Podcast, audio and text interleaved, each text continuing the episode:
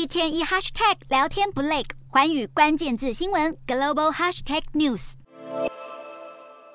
美国保守派媒体福斯新闻台曾在二零二零年大选期间大肆指控计票系统黑箱舞弊，害川普错失连任。负责计票的多米尼恩投票系统公司非常不满，提告福斯新闻台诽谤。双方经历好几个月的言辞交锋后，福斯终于在开审前一天承认报道不实，并同意支付七亿八千七百五十万美元（约两百四十亿元新台币）的巨额赔偿金，庭外和解。根据外媒报道，本起案件是美国史上涉及新闻媒体公司赔偿金额最大的和解案。多米尼恩执行长波奥罗斯出庭后，虽然赞叹双方达成历史性和解，但也不忘批判福斯当初散布假消息，重挫公司和全体员工的声誉。福斯新闻也在和解达成后抢先报道，不过主播们这次收敛起平常犀利的言辞，而且语气倒像是松了一口气。专家认为，福斯愿意支付巨额赔偿金，达成庭外和解是预料内的事。要是双方继续对簿公堂，由法官做出最终决定，有很大的几率会对这间美国最大有线电视新闻台的财务和名誉造成严重打击。